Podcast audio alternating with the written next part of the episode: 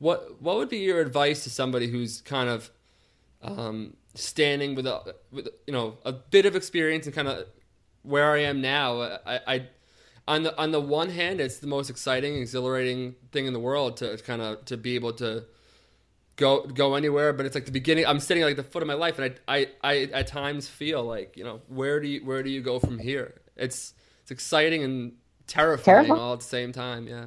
Yeah, absolutely. And I remember that feeling. I remember the summer I graduated college and, and I've written about it and looked both ways, standing at the intersection of Sixth Avenue and Bleecker Street and sort of envisioning my future and feeling really scared about what I could and couldn't do. Most of what I thought I couldn't do, I look back on now and see it was entirely self constructed.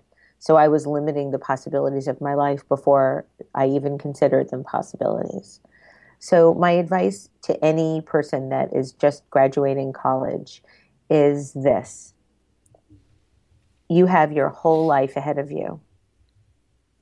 This is the time to experiment, and this is the time to stretch all the notions of who you think you are and what you and what you think is possible don't limit what is possible in your life before you even consider if it's possible. Right. Push yourself to reach for more. If you have dreams, which I know you must, you seem like the kind of person I'm a that dreamer. really has big plans. Mm-hmm. Live into those plans. Don't compromise. Don't settle. Don't give up. When you're in your 20s, the whole world is a possibility. Right. One can say that about any day in anyone's life at any age. Right. But when you're in your 20s, you have permission for that to be the case. Right. It's expected that that is the case. You are expected to experiment. You are expected to fail.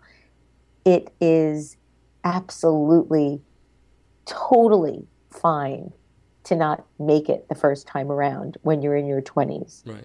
Or the third time around, or the fifth time around.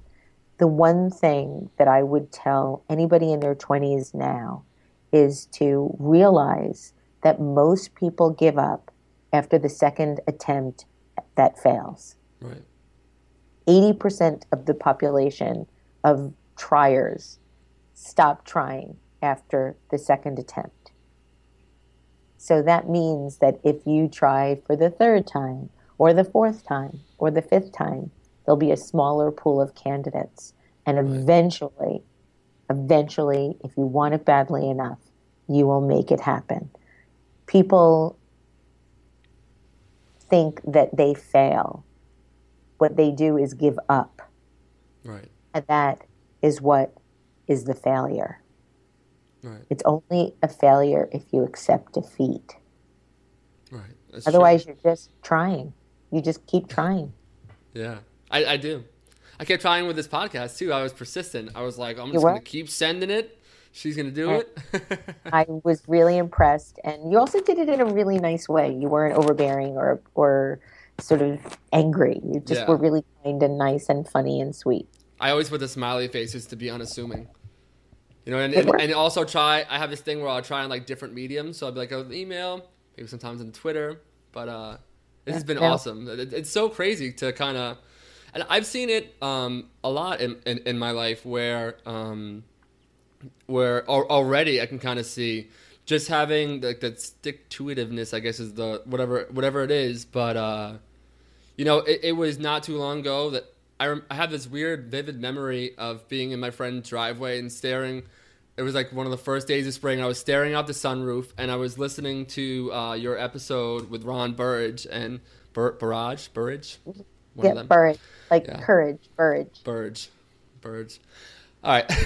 anyway, I was, but I was listening to this uh, to to this podcast, and, and he, he talked about, and I have to credit uh, this story with kind of like the reason why I am the way I am is because uh, he said about applying to Disney and about how he would just I think he, the term he used was like carpet bomb them with and eventually they're just like all right all right you could work with us. What like I, it was it was different than that I'm paraphrasing here but just kind of you know eventually and the same thing with you with uh with AIGA you kind of just kept submitting and and because the worst thing the worst thing that people can tell you is you know to f off.